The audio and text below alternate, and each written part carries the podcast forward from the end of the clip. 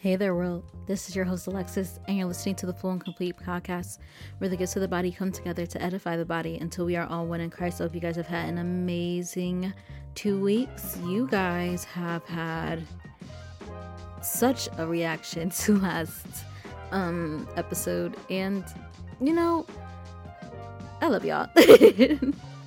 um, I, I, do want to address that real quick um, before we get into the meat of the episode. So I guess we'll consider that a church announcement for this week because I ain't really got a whole lot of church announcement, guys. I'm working on merch. This is really hard because merch is merch is like tricky to me. I want merch that I would be able to wear until there are holes in it and then some. Like I want t-shirts that I can just wear out, and I will not wear out a t-shirt that just has a basic logo on it. I want it to be like someone really thought this design out, um, really put some effort in it. And so for me, um, that's kind of the approach I'm taking. I really want it to be something like I want you to be able to wear it while you're shopping and going out, and people ask you, Hey, what is that about? What's this shirt for? Oh what's that podcast about? Oh you you you listen to this? Well let's have a conversation about that. Like i want it to be thought provoking and all that stuff. So merch is coming. It's gonna take me a second but um let's talk about this episode from last week and then we'll get into the meat of the episode for this week. Um you guys. Um first of all i want to say thank you to those who reached out and really were impacted by last episode for those who listened, um, thank you for listening. Whether your reaction was good or bad, um, the, the fact that you took out, I think the episode was like an hour. the fact that you took out an hour to listen, um, I appreciate it. Um, but there are a few things I want to address, a few things I want to talk about because um, there seems to have been a very mixed bag of reactions, and I kind of want to set the field before we go any further um, about what this podcast is about, about what I'm about, and about why I do the things I do and why we say the things I say. So, um, let's start here. I really want to communicate that this podcast is not a heresy hunter podcast. What do I mean by that? I mean, I am not about to get on every two weeks and tell you this teacher is false or this teaching is false. Although we will, we will talk about false teaching. like, please, please understand that as part of edifying the body is being able to say, hey, this might not be the correct way of explaining that. This might not be the way that this was meant in the Bible. This might not be the way that you put this scripture into context and then pull out meaning and application from it. I'm going to talk about those things because they are very important. But this is not the podcast where you're going to find me calling people out and saying they're false teachers and all of that stuff. I'm just not I'm not about that, man. Even if you listen to the last episode, yes, we did talk about the prosperity gospel, word of faith, signs, wonders, miracles, all kinds of stuff. We, we was we was on it last last episode, and I, I said so much of what I said not to attack anyone, not to make anyone feel bad, or not to um, cause anyone to feel like they need to. I don't know—they're just a very interesting response. Um, this is not an, a show where we attack people. I'm not here for that. Um, I am going to share the gospel. I am going to defend the gospel. Um, I believe that when we are told that we need to be prepared to give a defense for what we believe, which is very much in the Bible. It's in First Timothy. Um, when we are told that we need to have a thorough understanding that, because I mean, I, I really want you to think like it would be so illogical and just. In other words, sloppy of me to have a podcast where we talk about edifying the body and never talk about the things that might cause harm to the body. Um, and so I, I have a, a, burden on me to talk about those things. And so th- they will be discussed here, but this is not, uh, I'm not here to do any heresy hunting here, y'all. That's exhausting. Um, number two is that the the issue I have with the um, prosperity gospel, word of faith, signs, wonders, miracles as the sign of you being believe, all of that is is one of biblical importance. And so I say this with with a proposal. I say this with um, sincerity and openness for real. Um, I have always been a proponent of actually studying scripture for yourself. I've always been the person who has been like, you need to ask the hard questions. You really need to examine what it is that you believe. Um, you don't get into heaven on the coattails of your father's prayers or your mother's prayers or your grandfather's or grandmother's prayers, your great auntie's prayers. Like that that's really great that they prayed for you, but you need your own relationship with God. Like you you need your own relationship. And so you need to ask questions. You need to realize what it is that you believe. It's really great. I hear a lot of you guys um grew up in the church which is it's just cool you know that's that's cool. I grew up eh, in the church a little bit too you know that's fine. Um but i i genuinely had to have my own reckoning with god. I i really had to ask my own questions um before i was able to say okay i'm i'm a christian because i know i know what it is that i believe. Um and so i say that to say i personally see no biblical defense for the prosperity gospel or the word of faith movement. Not one that has been soundly constructed, not one that has been with scripture in context, with an awareness for the settings and the um, the ways and displayments of those scriptures um, the meaning behind the ways that they were presented, I have yet to see a biblical sound defense for the prosperity gospel, word of faith, slash science miracles, wonders to be a believer kind of movement. And so, my proposal is if you know someone who can present a biblical defense, if you know someone who does teach the prosperity gospel movement, you believe that they can strongly give a sound defense. Now, when I keep saying sound, because a lot of the times what I'm seeing in, in this camp is people kind of just pull stuff out of context and, and they say stuff um, with scripture as kind of being the accessory to be like, here, this proves my point. And, you know, nothing wrong with topical preaching and anything like that, but just pulling a scripture to prove your point is a terrible way to build a theology or a doctrine. It's just, it, I, I, think we can do better. And so uh, I'm saying if you know someone who can, and know someone who does have a biblical defense, a sound biblical defense, holler at me. My Instagram is at with.love underscore Alexis. You can you can find me on there. Send me a message. Maybe we'll talk a little bit. But my that that is that is my main problem. One I'm seeing that there's just there isn't enough proof to say that if you have enough faith, God will give you whatever your heart desires. I just I don't see that. Um, I believe that things happen according to God's will.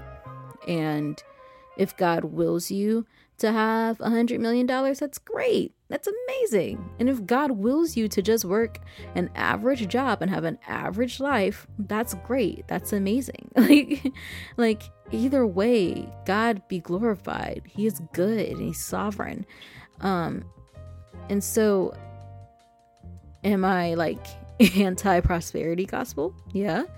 Am I for the poverty gospel, which, if you don't know what the poverty gospel is, it's this idea that we need to be down and out and absolutely broke and suffering all the time for God to be glorified. I don't run with that camp either. like, I fall somewhere in the middle. If God does it, great. If God doesn't do it, then great. Either way, He's to be sovereign, and our finances or to bring glory to God. And so if God blesses me with all that money and, and houses and cars and, and wealth that I can't even imagine, then I pray that I would be able to be a blessing to others who really need it. I mean, there's an entire war going on in Ukraine. Do you understand if I had money, I would just buy houses or apartment complexes or places for those refugees to live. Like that that would be my thing.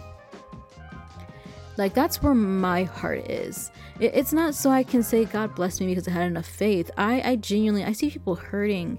I see people broken and my heart goes out to them. I, I feel like Like I want to give them a hug and a place to breathe and not stress. And so, if anything, that's that's where I would put my finances at. And so I, I understand, like, no, no, we don't need to be suffering to be able to say that we're glorifying God. I think that's that's just not that's just not smart. How are we able to give someone if give to someone if we don't have something to give, you know? So I don't think that's smart. I think if anything, if we're going to talk about finances and wealth and health, we have to talk about being a good steward. We need to talk about God blessing you with a job and with finances, with your home, with your car, and taking good care of it. So if you have a job, we need to talk about you sharpening your skills at that job, learning, excuse me, y'all, learning these skills at that job. I forgot to take coffee breaks in between here and I just surprised myself. But, um, anywho, we need to talk about, you know, having a 401k or an IRA, having a Roth IRA. Um, we need to talk about budgeting. Can you budget? Do you know how to budget? Like, I feel like that is a better way of teaching health and wealth if we're gonna do it. Um, if we're to talk about health, an example, God gave you this body and it is a temple and we need to take care of our bodies. So that means, you know, are you are you eating the right things? I'm not saying you're going to eat um, broccoli and spinach and leaves until you die, but what I am saying is if you're going to do eat stuff that you know you shouldn't be eating, you should do it in moderation. if you know that you're going to go have that slice of cake, you shouldn't have a slice of cake every week night.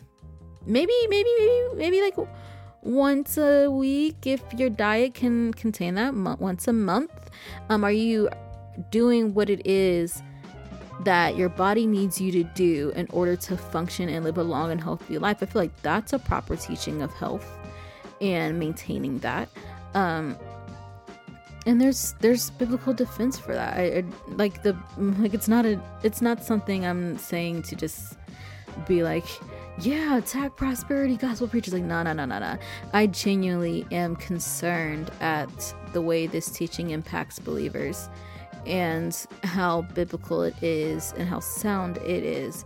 Um, and so that's the second thing I want to say. The third thing is if you listened, if you haven't listened to the um, podcast before this one, go listen to it. But if you did listen and you, for some reason, still think I lack faith.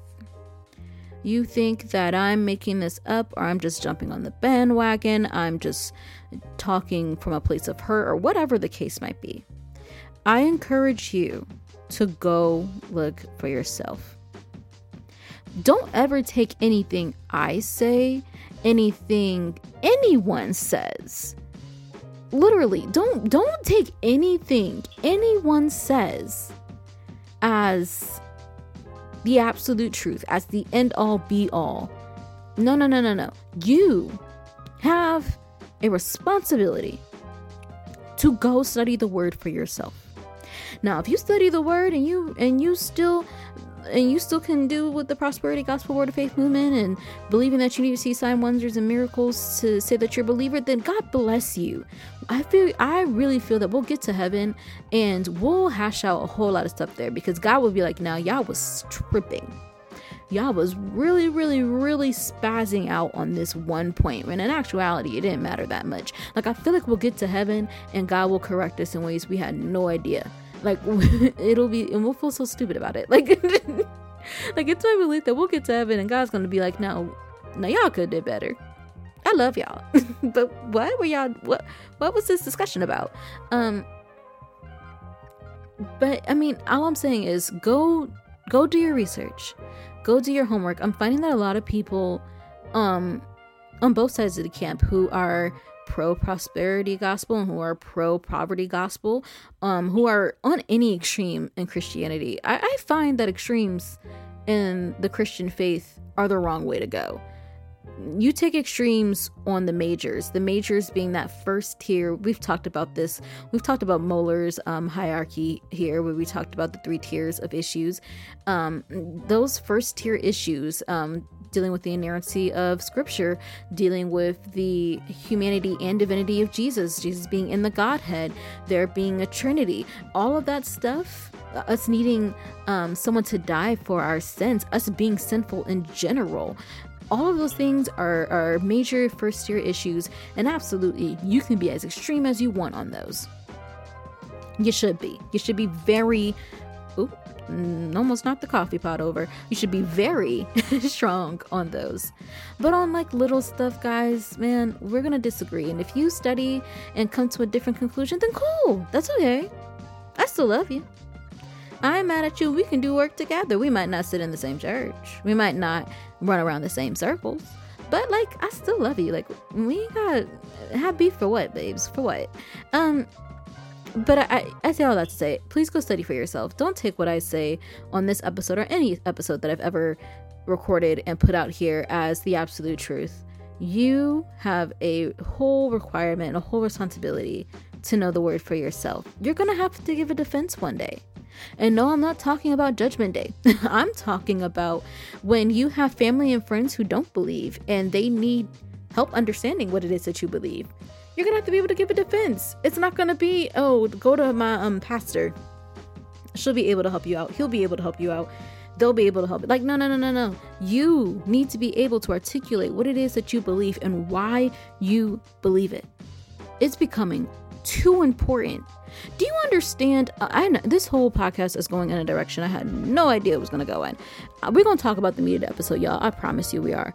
But do you understand how how vague the word Christian is becoming nowadays. I know Christians who study chakras. I know Christians who use crystals. I know Christians who are into vibes and energy. I know Christians who are heavily involved with astrology.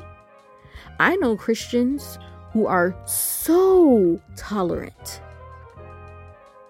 that on issues the Bible very clearly states that we not to deal with. They turn a blind eye to it.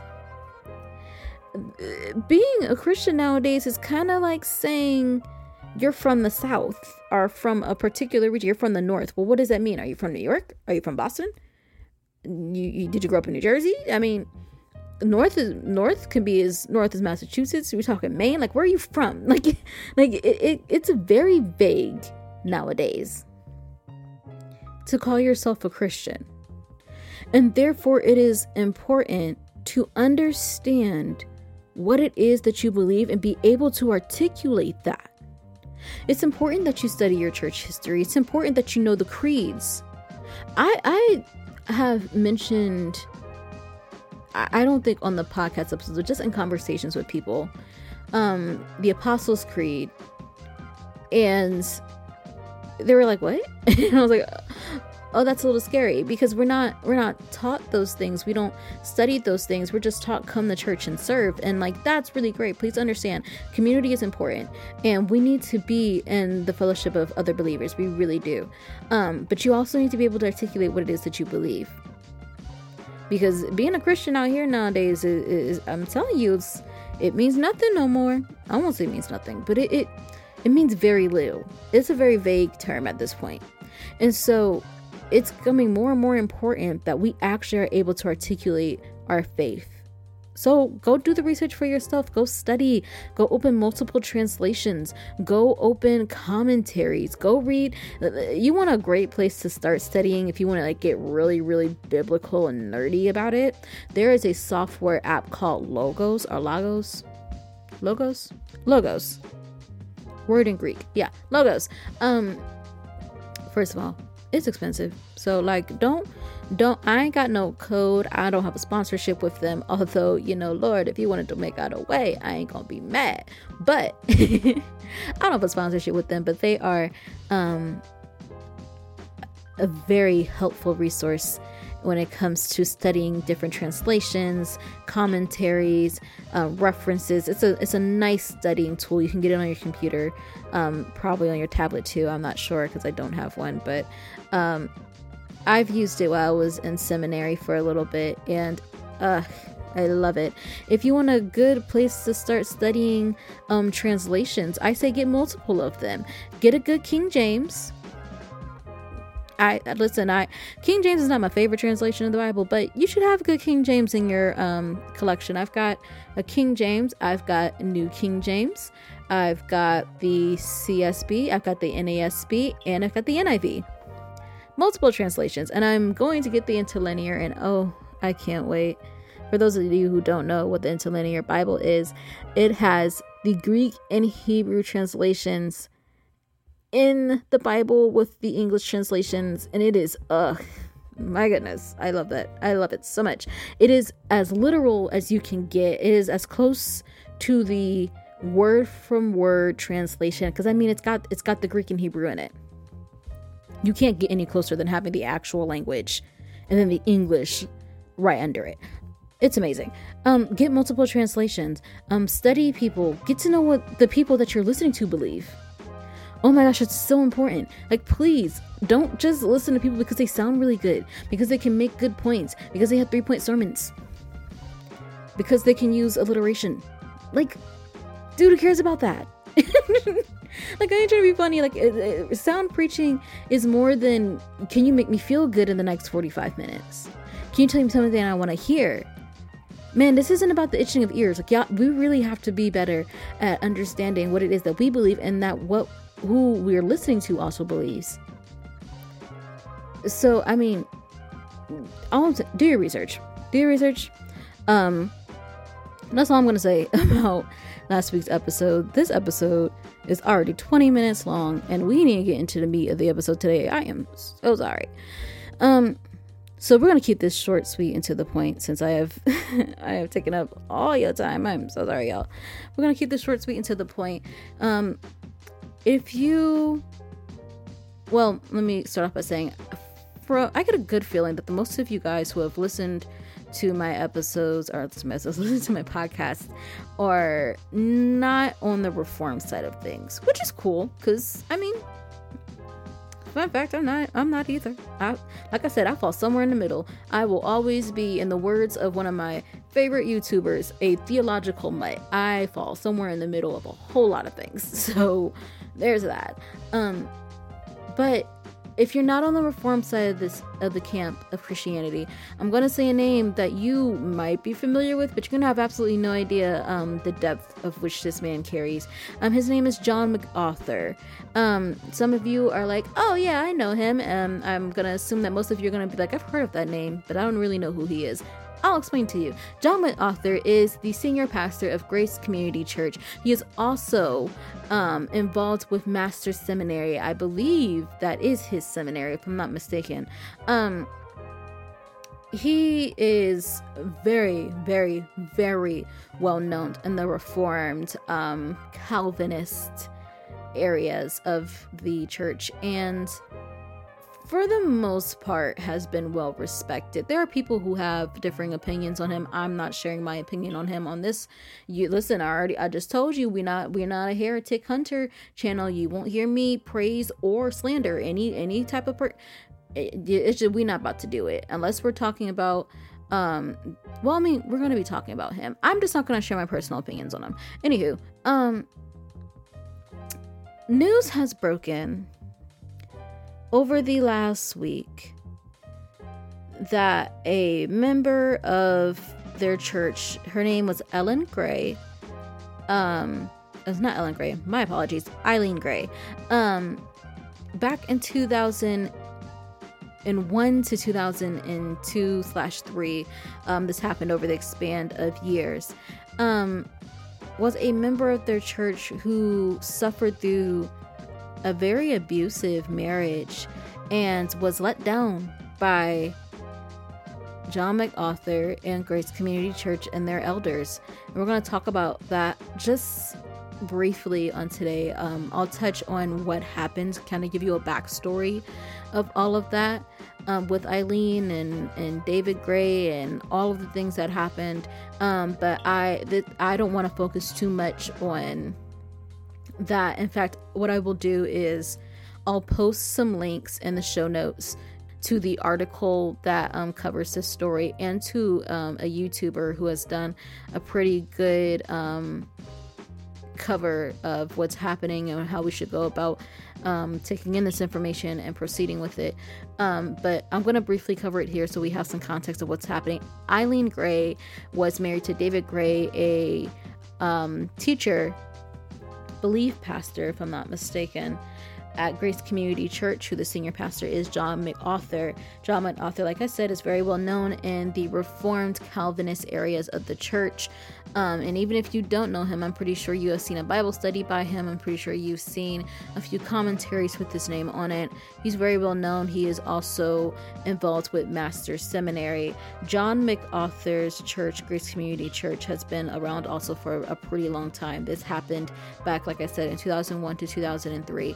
Um, so it's been a, a few it's been uh, what 20 years since this all started happening um, hence that tells you just how long they've most likely been here. But to start um, getting into this story, Eileen Gray was married to David Gray, and in the midst of this marriage, Eileen was going through a immense amount of abuse um, in that marriage. Um, her husband David was physically, emotionally abusive to her and to her kids. And she eventually um, had enough of this abuse and decided to go tell the elders of the church. Now, at this time, she was not seeking divorce, but she needed to be protected. I mean, this man is laying hands on her, he's threatening and hurting the kids.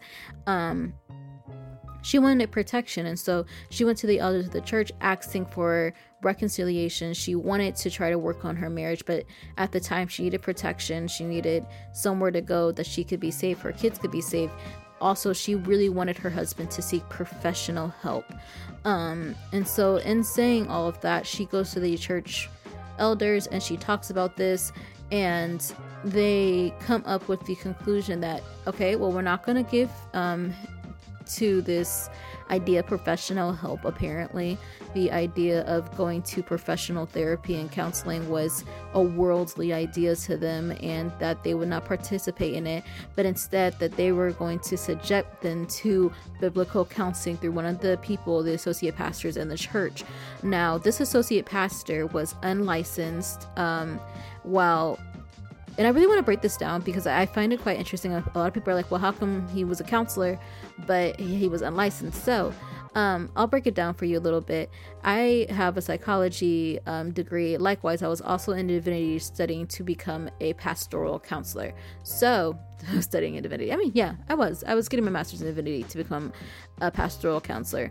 Um, and I found out very quickly that there's a distinct difference between a therapist and a biblical counselor or a pastoral counselor. And I'll explain that to you. Um, so, a therapist is someone who is licensed, who has gone through a rigorous amount of hours. Uh, I believe, at least in my state, it's somewhere close to like 3,000 hours of actually practicing therapy um, with the supervision of a, a therapist someone who's been in the game for a hot second. Um, they usually have their masters in this. They've went to school. They, they're basically they've done a rigorous amount of work to have this license and to be called a therapist or a psychologist, which would like you would have to have your doctor's degree. And there's even more rigorous amount of work to become a psychologist or a psychiatrist of sorts. Um, for someone who is a biblical counselor or a pastoral counselor, it is a little different. You don't necessarily need to have a psychology degree, a mental health degree, a mental health counseling degree, anything like that, in order to become a biblical or a pastoral counselor. Um, the way I was going about it um, before I realized that that wasn't what I wanted to do, I wanted to be a counselor, counselor, um, was that I was going through school, I was getting my master's in divinity, and I had a focus in pastoral counseling. And so, what they did is they taught you how to deal with things from a biblical perspective. Um, biblical from what they were teaching you what they believed that they that would be biblical to them um, and they taught you these tips and tools and, and trades and all that stuff. They taught you basically how to how to go about therapy from a pastoral sense. However, there is no licensure at the end of it. There is a, a licensure program I've heard about that you could possibly become a licensed pastoral counselor in some states. However, it is not something that is I'll put it like this it doesn't hold the same significance as someone who is a therapist, um, who studied mental health counseling, all of that. Um, it doesn't hold the same weight because at the end of the game, at the end of the, ah, it doesn't hold the same weight because at the end of the day, there is no licensure board, there's no rigorous amount of course hours that you have to do. Um, from what I noticed when I was in divinity studying to pursue that route was that there was a capstone project. Um, and of course, I'm pretty sure they would expect you to be involved in some type of pastoral counseling. But even then, and I still have books from when I was studying all that stuff and looking at it, there's a, a distinct difference from what I learned while getting my psychology degree and what I learned getting this degree.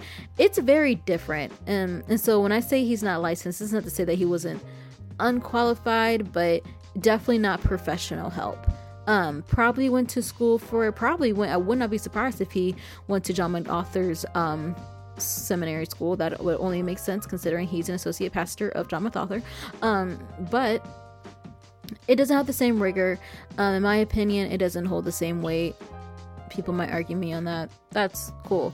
Um, but he was unlicensed to say the least. And so she asked for professional help, didn't get it, but they went through the biblical counseling anyhow. And in this biblical counseling sessions, I believe there was eight of them, um, Eileen was told that she needed to model what it looked like to suffer for Jesus to her children as she endured this abusive relationship with David.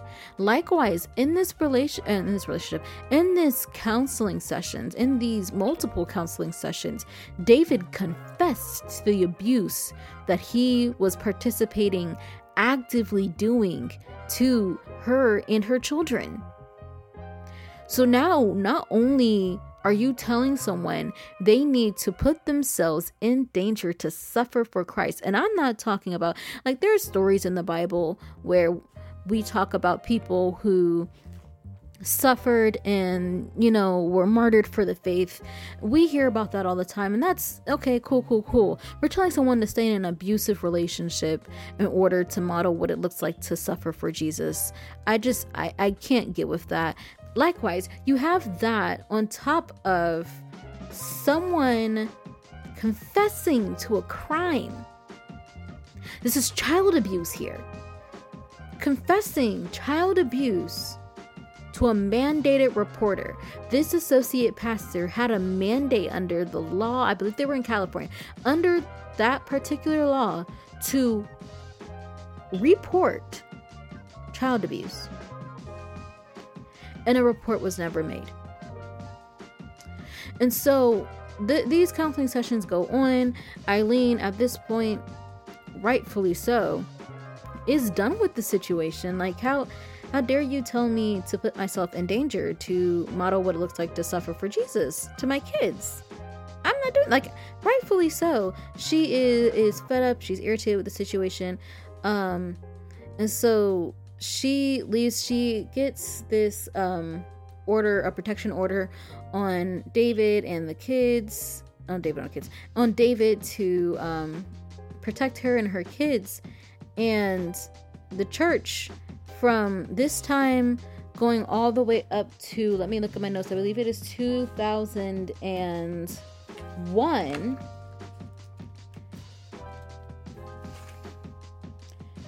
my apologies. So from 2001 to 2002, they're sending her multiple notes, um, multiple letters, telling her that she needed to do what was right by God by um, dropping this protection order and allowing David to come back home to his family, to his kids, that she needed to forgive him, that she needed to repent, and that if she didn't, she was threatened with public shame and humiliation. And I just. Anywho, this keeps going on for uh, a few months, up to a year. And then there's a clip that ends up happening in May of 20. 2022, May of 2002. And this clip is one of the most abusive displays of power I've ever seen in the church. John MacArthur is somewhere in the middle of service. Um, I can't tell if they're just finishing the word for that day or I don't know. All I know is that they were most likely preparing to do communion according to what you could hear on the clip. Um, and the clip is in the article that I'll put in the show notes. John MacArthur gets up with all the confidence and says that it is the church's responsibility to hold accountable those who won't repent, to use public shame, to call them out, all of that. He prepares this up, sets it up, and says in all of this that he's talking about Eileen Gray and that she refused to repent or show any amount of grace to her husband and that they needed to, as a church, pray for David, her husband, who was abusing her and her kids. She was un- she she was being told that she was being graceless, that she needed to repent for not taking her husband back, for not dropping the protection order. And the church needed to pray for David and the kids as she is doing apparently to what Grace Community Church at that time thought was this unbearable, evil, vile thing that we would see as protecting her children and herself from an abusive man. Um, he calls her out publicly, and guys, my my heart broke for this lady, and likewise, I was infuriated because as someone who has dealt with spiritual abuse. Um, I, I really feel like sometimes on any extreme of the church, people often forget that when you're in a position of power, you hold a lot of influence and authority. Like, you what you say people take to heart and they take it very seriously. And so i just like putting myself in the shoes of eileen gray knowing that i have been through all of this stuff all of this craziness with my husband and now the church elders and now i'm publicly shamed. Like i want i want you to sit and think of the looks she got after church i want you to sit and think of the people who called her crazy when she said that her husband was abusing her and her kids I want you to sit and think. I mean, put yourself in her shoes for a second. All you want to do is protect yourself and protect your kids. And you're being told that you're unrepentive? The words that really, really hit me in that two to three minute clip of John MacArthur calling her out, um, it was two things. One, he said that this, this public shaming was the way of bringing heaven down. Mm-mm. Mm-mm. I just, mm-mm. Nope. I can't. Something, some, something about that didn't sit right with me. But then the other thing was that they, as a church, he told them to treat her as an unbeliever. For all they know, she might be. and all I could do was cry for that. Like I, I, I really had to like compose myself and get myself together for a second because there's like this mix of like anger and sadness. Anger that someone would abuse their power to abuse another person like that. Like anger that that would even come out of your mouth to say that she might be an unbeliever because she wants to separate from her abusive husband and protect her kids is wild to me. It's beyond me. I just, I, anger in that case, but then I was heartbroken because, I mean, basically what you're being told, I, I really encourage people to put themselves in the mindset and in the um, thought pattern. Put yourself in the shoes of Eileen Gray for a second you have an entire community. You've been at this church for a while. Your husband is a pastor there. your kids are there. You're in the crowd as this is happening. You're being told that the church needs to treat you like an unbeliever because you might be. Because you would rather separate from your husband who was unwilling to get professional help, who was being coddled by the church elders, than to allow yourself to suffer and to suffer for Jesus, whatever that looks like in that marriage. I just that thing broke my heart. And so this goes on. She leaves, and I'm, I'm glad they allow her to leave. And in leaving, she finally reports because, eh, mind you, like I said, no one reported this abuse that was happening to the kids. She reports this abuse to the police, and she finds out the extent as they are investigating and preparing for a trial the extent of the abuse, which, from my understanding, might have been a little bit more than just physical and emotional or verbal. She understands the extent of this abuse.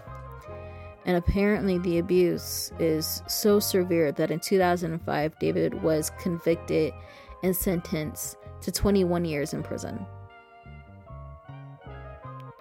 21 years what could you have done that was so unimaginable? Like it couldn't have been like it couldn't have been anything less than words I won't say on this podcast because I'm not trying to have it taken down. That you did to your kid 21 years? But no one felt like reporting this? my heart broke for this lady. Um, anywho, so a lot of people have been questioning why is it coming out now? Well, it's coming out now because their kids are adults. Um, mind you, this happened between the years of 2001 as they're going through all these. Uh, she's reporting it, and they're telling her that she needs to suffer for Jesus. To 2005 when he is convicted. Um, their kid. It's been t- almost 20 years now. Their her kids are grown. They're grown people, and in saying that, you know, it's just like it, this is this has been time. They've reported it. They've given the story over to someone, um, and that article broke, and it just it broke my heart. And I've done my fair share of talking about spiritual abuse, um, on this podcast, and I I said I was going to touch on it briefly just to explain what was going on because I don't want the focus to be on John MacArthur or the elders of Grace Community Church because I feel like I feel like if my words haven't said anything, um, they've already they've heard the message and they're acting according to the way they're acting. Um, I'll put it like that. My concern, my words, my heart is with Eileen Gray and her kids. Oftentimes, I see people, and I see it now, and it's kind of heartbreaking, who hear the stories of abuse survivors, of people who have gone through horrendous things, particularly in the church with dealing with church leadership and pastors and anything like that I often hear people defend the leader. I've often heard people belittle the victim. I've heard people ask why the story is coming out now. Why didn't it come out earlier? I've heard people say, you know, well, you don't attack John MacArthur. Look at what he's done for the church. You know, maybe he just didn't know a whole lot, which I can. His church is, from what I understand, almost 8,000 people big. And it's very, very likely that he didn't know the whole thing, but I for you to publicly shame someone, you had to have known something. Um, I've seen a lot of defense for the victim. I've seen a lot of people who are rallying and like, hey, when are you going to apologize? When are you going to fix the situation? But I have seen very few people actually say, I don't know where Eileen Gray is. I don't know where her kids are, but I'm so sorry this happened to you and so that's that's kind of where my heart is today that's kind of where my heart is on this podcast episode for today um i'm so sorry that happened to you. I'm so sorry you had to go through that. I'm so sorry that you dealt with that for so long. That you suffered like that. And I know there is very little I can do. You you barely know me. To ease the impact that that had on your life.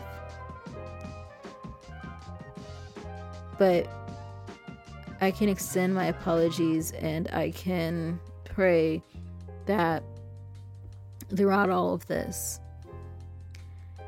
God would show himself gracious, that he would comfort you in your times of troubles, that he would be with you when you're triggered, when the trauma lives back in your head and it loops again and again. I, I pray for the peace of God that surpasses all understanding to guard your heart and mind in Christ Jesus. I I pray for your peace. I think a lot of the times people hear the stories of those who have been through spiritual abuse because this is a very this is this is trauma.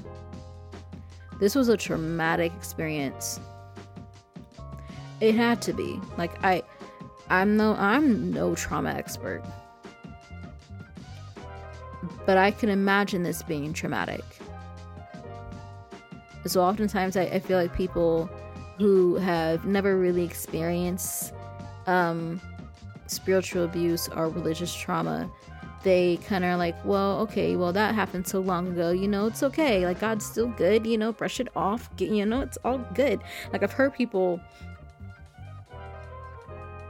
I've heard people come across that way. I've heard people, and, and they never mean it with ill intention but I've I I guess I can say from someone who has first of all I thank God that it was never um, to the severity of physical abuse. Um, in my case, I'm grateful for that.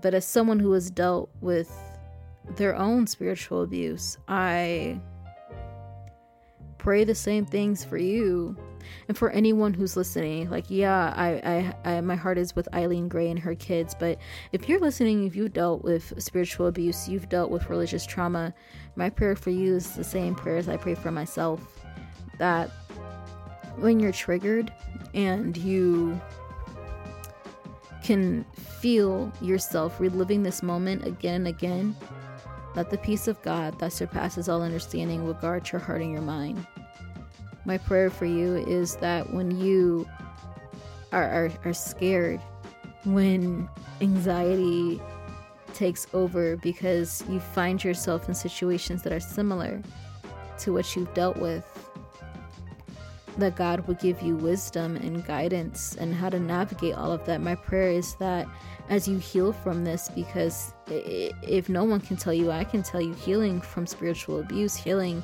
from religious trauma is not something that happens overnight but it is a process you slowly it is like i really uh, this is just the best visual i have for it at the moment and maybe one day i'll come back with a better visual but imagine going into a place that you thought was safe and you, go in vulnerable you go in open you go in willing you go in ready for whatever happens. And you you know you you know you know people are are imperfect. You're, you're gonna have a little bit of hurt.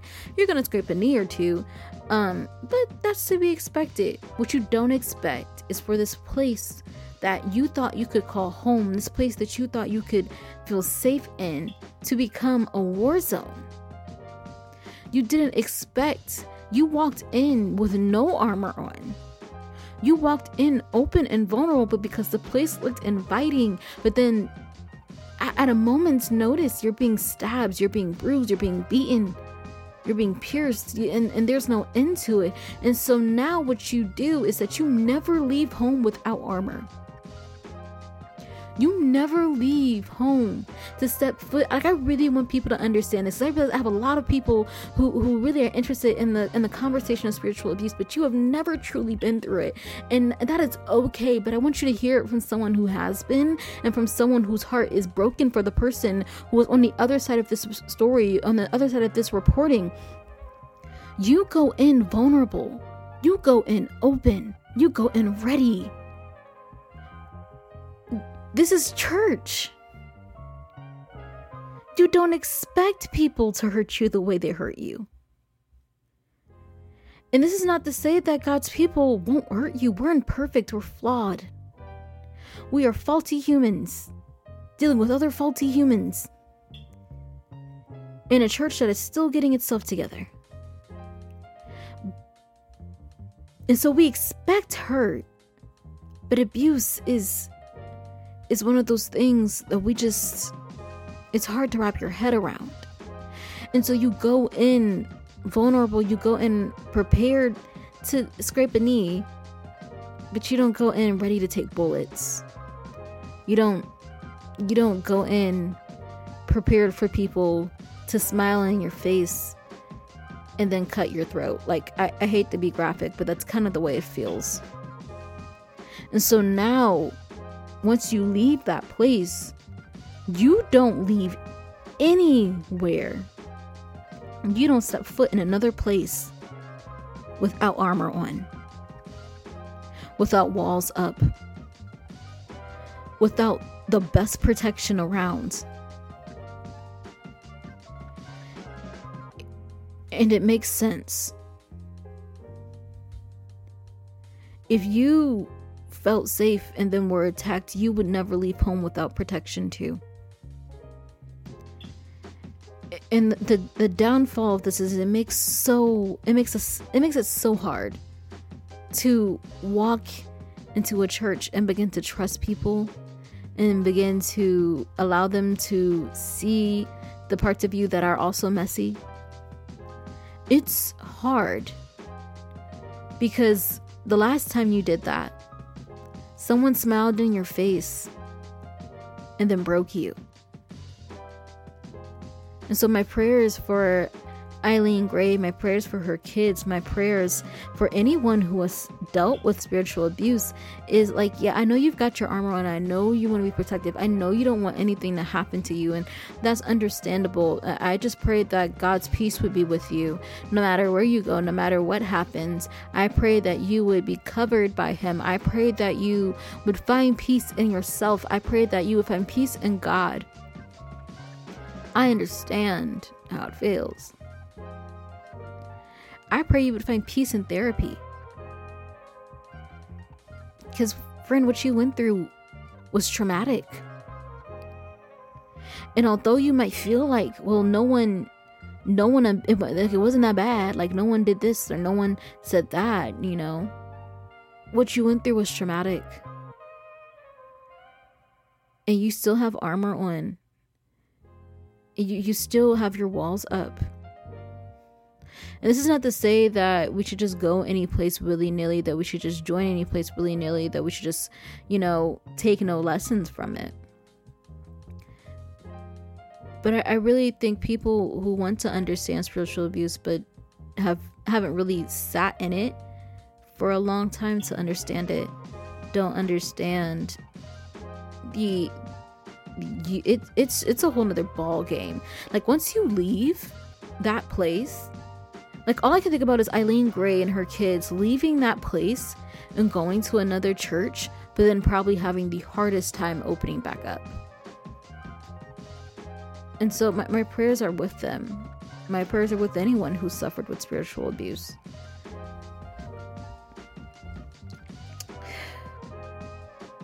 Man, it was it was a lot. I, I just I, I felt bad for her. I felt bad for her kids, who I mean, like like it's one thing to like suffer spiritual abuse from a pastor you're not related to but to be abused by the pastor who's your father uh my heart hurts for those kids. And i know they're grown people now and they probably are probably you know done an, a lot of work to move on past that but still you know it's just it's hard and so I, really my heart is with them and my um guest statement would be for those who are listening you know if you know someone who is going through that j- just pray for them be be patient be kind don't forget about them. like don't don't forget about the victim.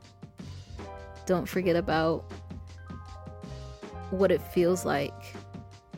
I mean, I really am praying for her and her kids and for anyone who's sitting under stuff like this because this happened in 2001, guys. Like, think about the amount of people in Grace Community Church or just in churches all across America, all across this world, who have suffered through other abuses like this. And are trying to reconcile their faith in all of that. My prayers are with you, y'all. Uh, yeah. Don't forget the victim. Don't don't forget about them. Don't don't forget to pray for their peace.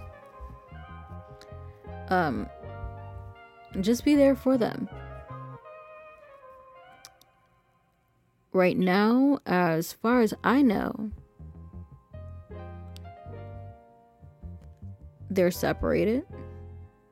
Her kids aren't under all of that anymore and that's really great but man that those internal wounds they they hit a little deep and so my prayers are with them and my prayers are with you all that we would be able to navigate this better my prayers are with those who are in leadership who either don't understand the influence that their authority has or who do understand and are using that to get a favorable outcome.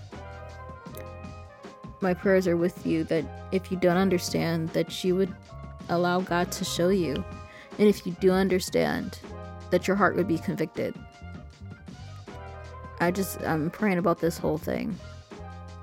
And so, guys, that was the meat of the episode today. Um, if you want to hear more from your lovely host, you can follow me at with.love underscore Alexis on Instagram.